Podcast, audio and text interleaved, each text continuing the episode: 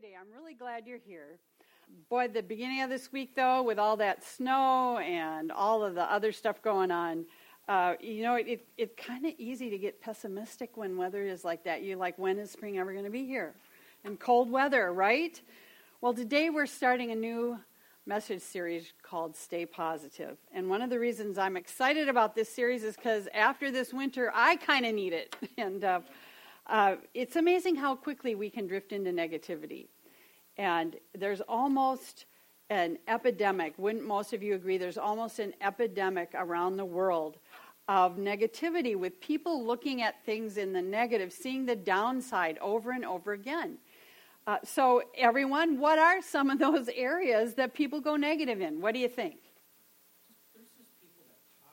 Work, energy, yeah. I mean, change. Yep. School. Boy, we could keep this going all morning, couldn't we? I mean, it's like, is there an end to the list? Probably not. Uh, so for the next. Uh, oh, poli- politics, for sure, politics, yes. So, over the next few weeks, we're going to talk about five different areas that are very important, very different, and they have some positive biblical qualities. Like next week, Pastor Steve is going to talk about encouragement. Week three, we're going to talk about gratitude. Week four, generosity. And then week five is probably my favorite, and that's when we're going to talk about being confident because of who God is and who God says we are. So, over the next few weeks, we're going to let God transform us by looking at His Word and uh, seeing how He works in our lives. And because of that, we can stay positive.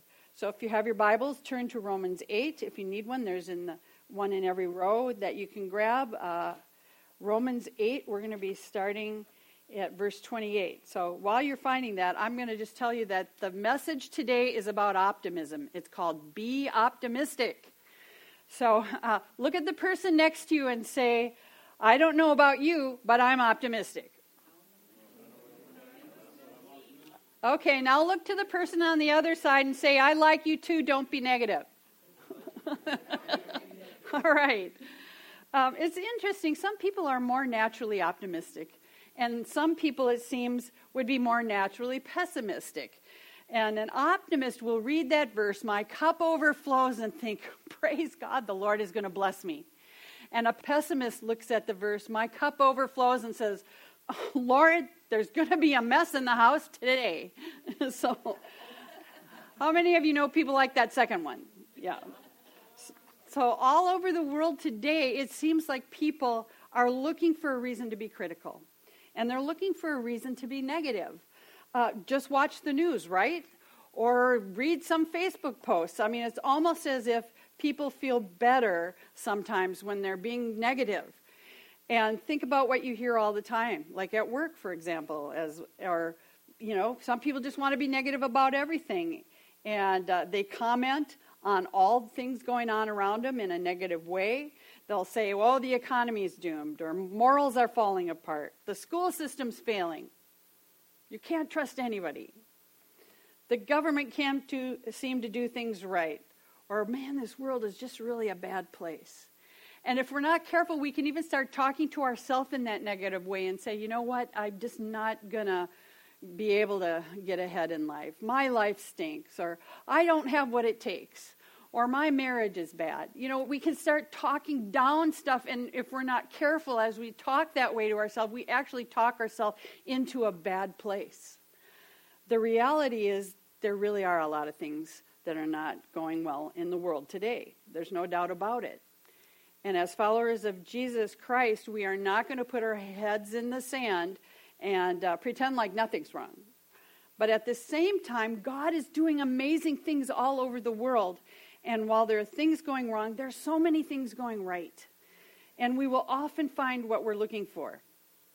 Some of you know that Pastor Steve and I uh, regularly go to our cabin, and along the road there, there's a lot of roadkill, especially this time of year, roadkill and that's dead animals, if you don't know what I mean by that. And, and there's there's um, birds that you see pecking the flesh off the carcasses, off the dead animal, and those are scavenger birds, right? Scavenger birds. Well, also in the summer, there are hummingbirds that come around our deck, and we have a couple of hummingbird feeders. And those hummingbirds are looking for sweet things each day, sweet things, and and they you see them in the flowers too. And so you have the scavengers that are looking for dead things, and you have the hummingbirds that are looking for sweet things. And so it proves to us that day after day you're going to find what you're looking for. And scripture actually teaches us that very same principle. In Proverbs 11:27, Solomon said, "If you search for good, what will you find? You'll find favor. But if you're search, if you're searching for evil, it's going to find you." So if you want to find negative, you'll find negative. If you want to be miserable, you can search for it and you can find it. But if you search for the good, you'll also find that as well. And so we're going to look at this area. We're not going to do it from like a pop psychology standpoint, like where, you know, we talk ourselves into being positive and, you know, a positive view, rose colored glasses kind of thing. No. We're going to look at something even better. And that's how can we be optimistic? We can be optimistic with two uh, things. One is we want to be optimistic based on what God says. And the second thing, we want to be optimistic because we can believe in the goodness of God. So, those two things we want to be optimistic based on what God says and be optimistic because we can believe in the goodness of God. Okay, those sound great, but but like, is there a reason why we could believe that? Yes. Um, it's not just because we feel like everything's going to get better because we happen to show up, right? We're not optimistic based on our feelings. We're optimistic based on the truth that God's word tells us. And we're going to look at Romans 8 because that's going to give us eight reasons why we can be optimistic. So let's start. We, we aren't going to read the whole chapter now, but let's start at verse 28 and read to the end. And we know that in all things God works for the good of those who love him, who have been called according to his purpose. For those God foreknew, he also predestined to be conformed to the image of his Son, that he might be the firstborn among many brothers and sisters. And those he predestined, he also called. And those he called, he also justified. Those he justified, he also glorified. What then shall we say in response to these things? If God is for us, who can be against us? He who did not spare his own son, but gave him up for us all, how will he not also, along with him, graciously give us all things? Who will bring any charge against those whom God has chosen? It is God who justifies. Who then is the one who condemns? No one. Christ Jesus, who died, more than that, who was raised to life, is at the right hand of God and is also interceding for us. Who shall separate us from the love of Christ? Shall trouble, or hardship, or persecution, or famine, or nakedness, or danger, or sword? As it is written, For your sake we face death all day long. We are considered as sheep to be slaughtered. No, in all these things we are more than conquerors through him who loved us. For I am convinced that neither death, nor life, nor angels, nor demons, nor the present, nor the future, nor any powers, neither height, nor depth, nor anything else in all creation will be able to separate us from the love of God that is in Christ Jesus our Lord. So now, if you look at this whole chapter and try to find what are some reasons to be an optimist, you could actually probably come up with 23 out of that scripture. But if we look at all 23, you'd probably fall asleep because it would last really long, and then you'd be a pessimist forever. So let's narrow it down. If we group them together, there's probably eight main things here reasons why we can be optimistic. And we'll see today that these reasons are not based on what we feel, but they're based on the Word of God. The first thing God says is that my sins are forgiven and my eternity is secure. And I'm absolutely and completely eternally optimistic because my sins are forgiven and my eternity is secure. If we look at Romans 8, verses 1 and 2, he says, There is therefore now no condemnation for those who are in Christ Jesus, because through Christ Jesus, the law of the Spirit who gives life has set you free from the law of sin and death. So Paul is saying, what then? There is therefore now what? No condemnation, right. For whom? Right, it's not for everybody, it's for those who are in Christ Jesus. Because through Christ Jesus, the law of the Spirit who gives life has set you free from the law of sin and death. And for those of you who have called on Jesus Christ, you've been made new in Christ, your sins are forgiven, and your eternity secure. I can't speak for you, but listen, I've been forgiven of a lot. And so this makes me incredibly optimistic because of the goodness of the Lord who shed his blood that I could be forgiven. And he set aside Jesus Christ to die for me. He's risen from the dead so I could be made new. And I'm optimistic to know that my sins are forgiven. And I don't have to worry about eternity. That is secure. And the second reason why I can be optimistic is that God says that Jesus is the, at the right hand of God praying for us. I don't know about you, but the thought that Jesus is praying for me makes me eternally optimistic too. So Romans 8:34 says, "Who then is the one who condemns? No one. Christ Jesus who died, more than that who is raised to life, is at the right hand of God and is also interceding for us." Okay, everyone, what does it mean to intercede? To pray for. Just kind of generally or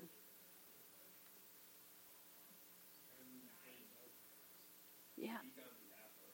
Yeah. To really become on behalf of, of other people and pray for them.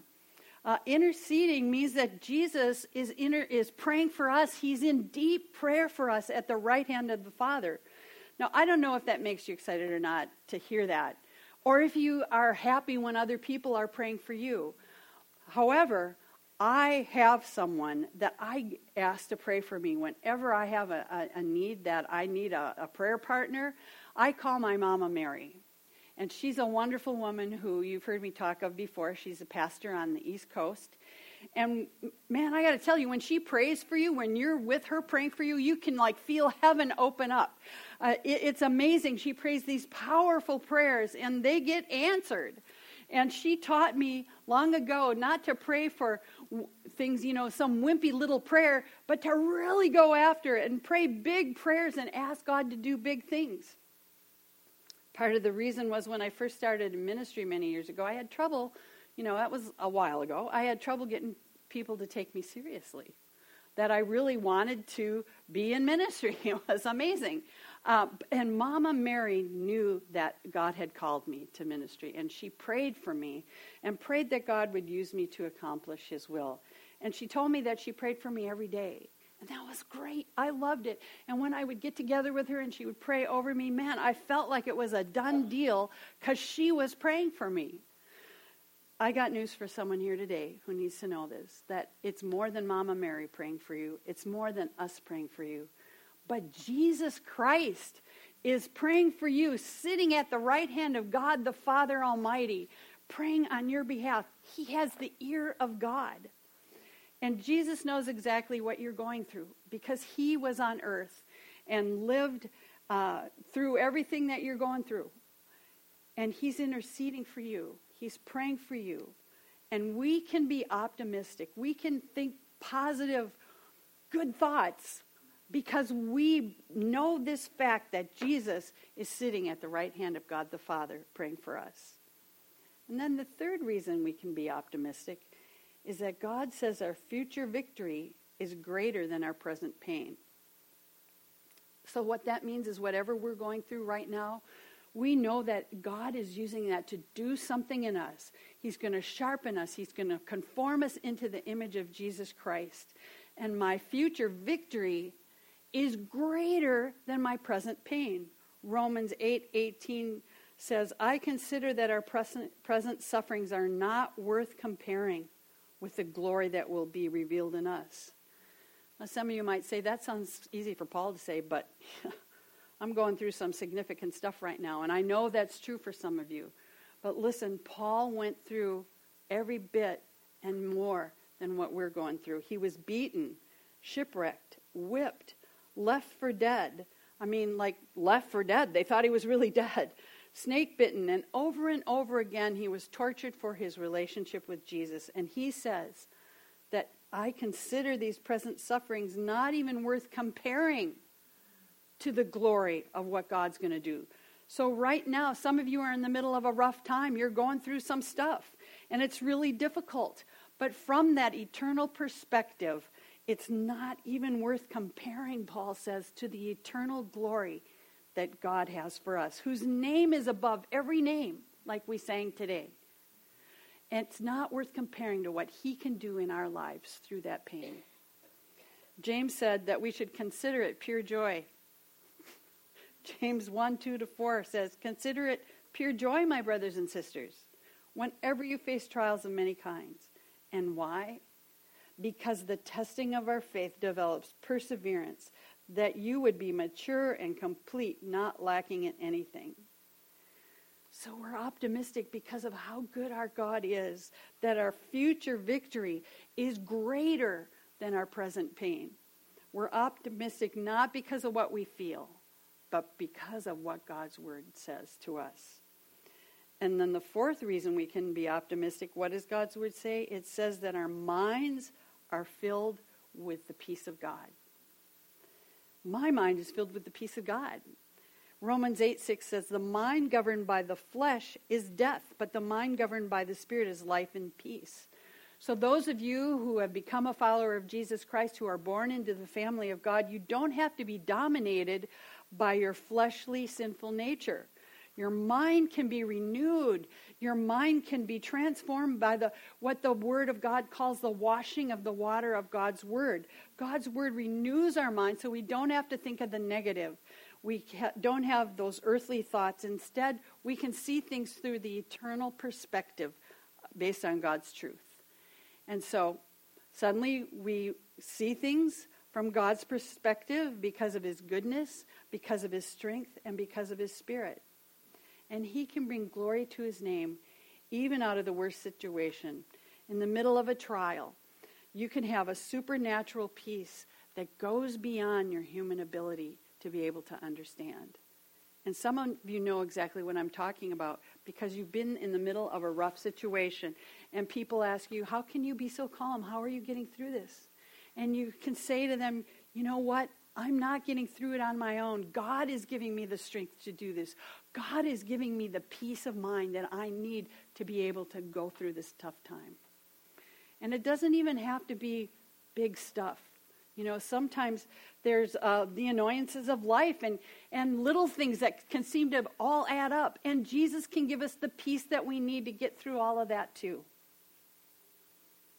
Because the peace of God can rule our minds we can choose to be governed by the Spirit and not by the flesh.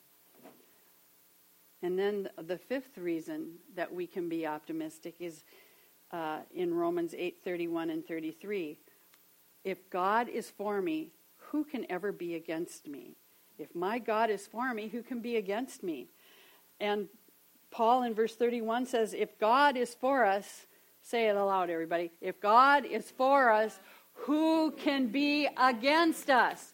Yeah, and in verse 33 it says, Who will bring any charge against those whom God has chosen? It's God who justifies. So who can be against us? Nobody. Yeah, doesn't that just encourage you? Well, some of you might say, well, yeah, it does encourage me, but I, I actually know somebody who's against me right now. Well, sometimes people criticize us, right? And they say mean things to us. But the reality of God is this when He has our backs, we're going to get through it. His word promises. And in fact, when you start living boldly for Jesus, sometimes you're going to have people make fun of you, sometimes they ridicule you for your faith. But listen, if God has your back, you can overcome that. When we're boldly serving Jesus, we're going to get pushback from the world around us.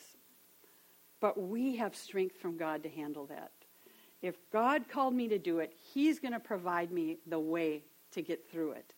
And if God called me to do it, even if people don't like it, I'm going to be glorifying God. And if God is for me, who can be against me? Amen? All right. An illustration of this might be this. Say you're a child and your father is the manager of a store. What a fun place to go, right? Your father's the manager. So every time you go to the store, it's so cool to be there because dad's in charge. And you can go back to that employee only door that leads to your dad's office, and you can just swing that door open and walk back there and be with him. And why is that? Because if you're the boss's child, the boss is for you. And what employee of the store could ever be against you? So it's a small picture of a bigger truth that if our Heavenly Father is for us, we have access to Him. We can do things that people around us are being like, how in the world? But we, if God is for us, we have access to ask Him to get us through the things that we're going through. And He gives us the strength and ability to do it. All things are possible with Him. I'm optimistic because I believe my God is for me, that He plans to bless me, to prosper me, to not harm me, to give me a hope and a future. You can be optimistic because God is for you. And if God is for you, who can be against you? And sixth, God's word says that God's Spirit helps me in my weakness. I'm optimistic because when I'm weak, His Spirit makes me strong. Romans 8 24 to 26 says, For in this hope we were saved. But hope that is seen is no hope at all. Who hopes for what they already have? But if we hope for what we do not have, we wait for it patiently. In the same way, the Spirit helps us in our weakness. We do not know what we ought to pray for, but the Spirit Himself intercedes for us through wordless groans. Paul says, Who hopes for what they already have? But if we hope for what we do not have, we wait for it patiently.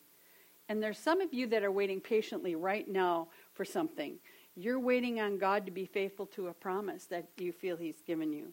And verse 26 says, In the same way, the Spirit helps us in our weakness. The Holy Spirit helps us when we're weak. Whenever we're down, the Holy Spirit holds us up. Whenever we're hurting, the Holy Spirit is our comforter. Whenever we feel alone, the Holy Spirit is there with us. He's, he's like our friend.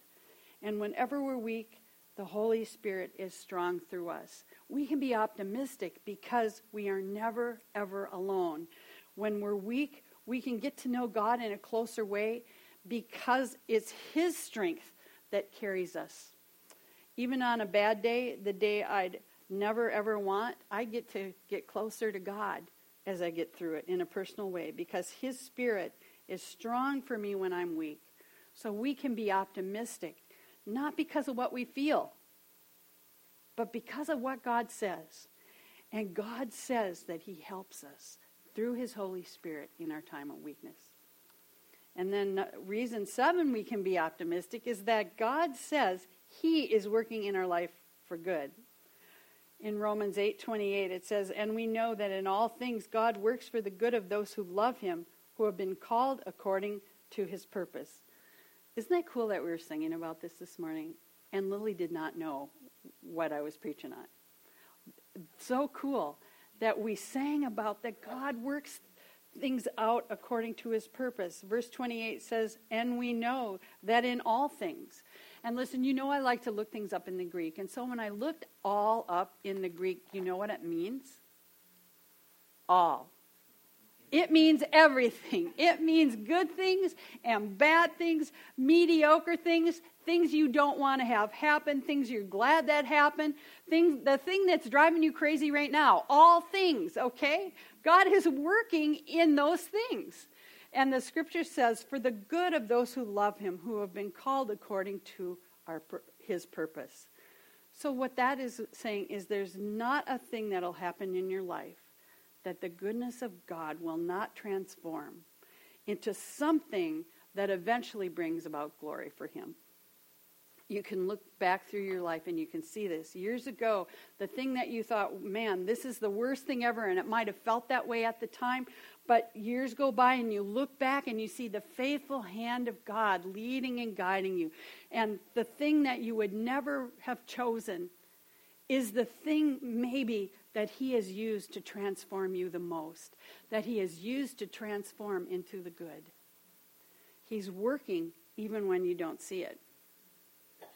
When Pastor Steve and I celebrated our first anniversary, we went back to this amazing restaurant where he had proposed to me. It was really cool. Was uh, expensive. We didn't have kids yet, so um, I guess that's why we went there. Um, during the dinner, one of us accidentally spilled a glass of water, and it was probably me. Uh, it's just been so long ago now, I forget who did it, but it was probably me.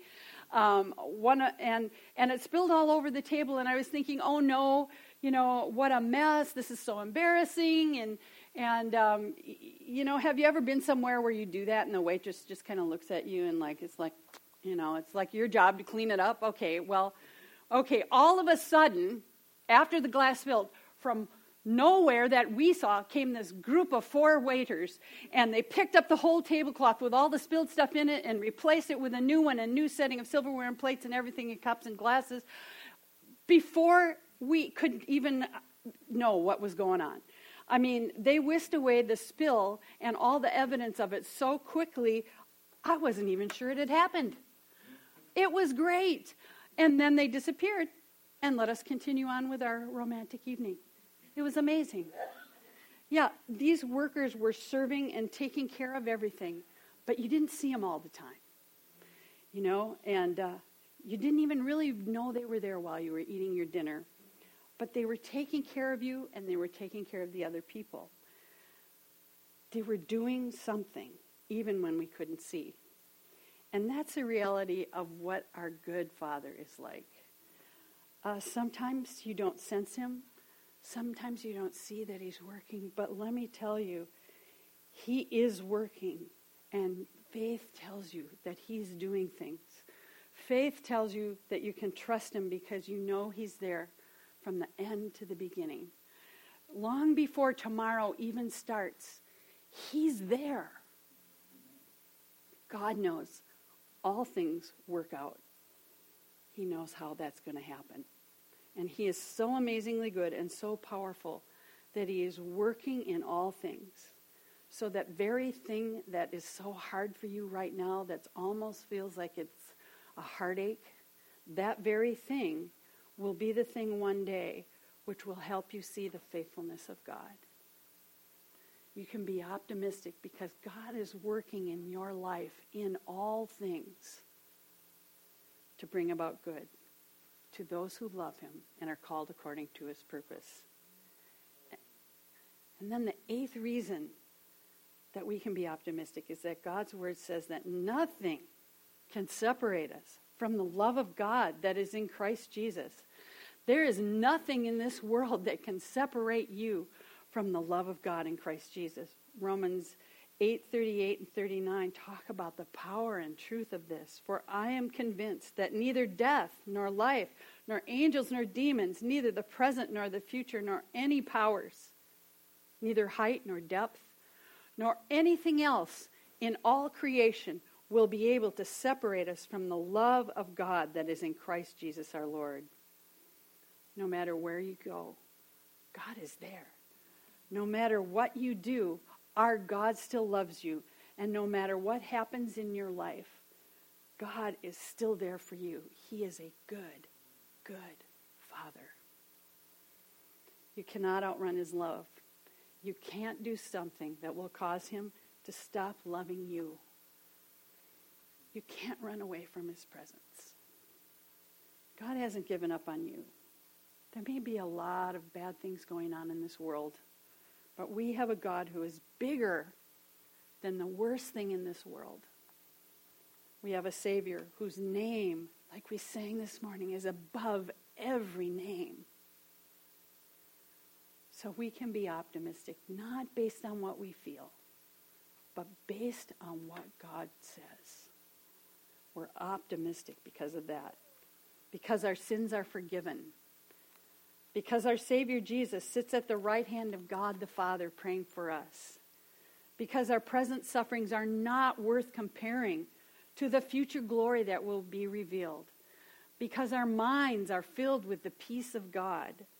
Because God is for us, and therefore nobody can be against us because God's Spirit works in our weaknesses. And we need this because we are weak and vulnerable, and we need His strength more than we could possibly imagine. Because God is working in all things to bring about His good to those who love Him and are called according to His purpose. And we are optimistic that there is nothing that can separate us from the love of Christ Jesus, our Savior and Lord. I'm optimistic that this speaks to somebody today.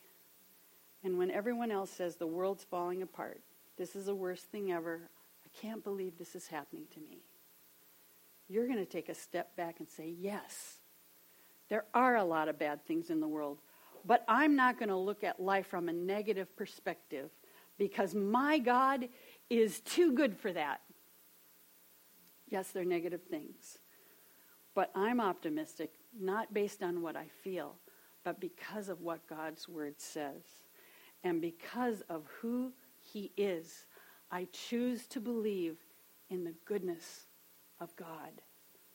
When everyone else is acting like a scavenger looking for dead things, I'm going to be a hummingbird because I'm seeing the sweetness and the goodness of God everywhere I look because my God is that good. So, how to be optimistic? Because of who, who God is and what He says, and that we believe in the goodness of God.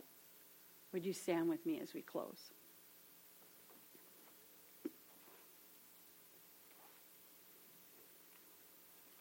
just ask everyone to uh, bow their heads as we close. And if you'd like to be more full of faith, more optimistic in the goodness of God, I'm just going to ask you right now, with heads bowed, just raise your hand and say, Yep, I want that. Thank you. God, I thank you that the work of your Holy Spirit in this very simple way can transform families. And that when someone comes home and it, that isn't finding negative, and instead they're finding positive and they're seeing where you're working, God, that's going to impact marriages and children. It's going to impact our work environments. It'll impact the church. Lord, use it to impact our witness. That rather than focusing on the, the negative, Lord, I pray you'd help us to see where you are working. Help us to look for your hand and believe in faith that you are good. And God, I pray that those eight reasons to be optimistic would be planted deep in our hearts. God, we pray that your word would renew our minds, that we'd be full of faith and believe that you will do good things in us and that you would be glorified. Amen. Amen. Here's some. Just keep your head bowed still. Um, you know, we celebrated Easter just a week ago, and we talked about Jesus, how God sent his son Jesus, who was without sin, to become sin for us, how he died on the cross, and on the third day he rose from the dead. And why God sent him to do that was so that anyone who called on his name would be saved, forgiven, and transformed. It's never by works that we're saved, it's by the grace of God's goodness that we're forgiven and made new. And there might be someone here today that says, Yeah, that's me. I don't have the faith and joy. I don't have that relationship with Jesus Christ. And God says, when you call on Him, He's going to work all things to bring good in your life because He has called you and loves you, and now you love Him. So if that's you today, that you say, Yeah, I need that forgiveness, I need that grace. Today, by faith, I want to give my whole life to Him just raise your hand right now as heads are bowed and say, Yes, I surrender to Him. Thank you, Lord. Thank you, Father. Heavenly Father, just pray along with me and uh, silently or quietly. Heavenly Father, forgive me of all my sins. Make me brand new. I believe, Jesus, I believe that Jesus died for me and rose again so I could live for you, Lord God. Fill me with your spirit so I can know you so I can serve you, so I can follow you. I thank you that you are good and I belong to you now. Thank you for new life in Jesus' name. Father, we thank you so much for your presence in this place. We thank you for your goodness. And we thank you for your word, Lord God. Thank you that there's so many reasons in this one chapter to be full of faith, to be optimistic for eternity. And Lord, we pray that your word is planted in our heart, that you would bring about eternal change. God, make us optimistic, not because of what we see, not because of what we feel, but because of who you are and because of what your word says. Lord God, we thank you for what you're going to do in each of our lives. In Jesus' name, amen.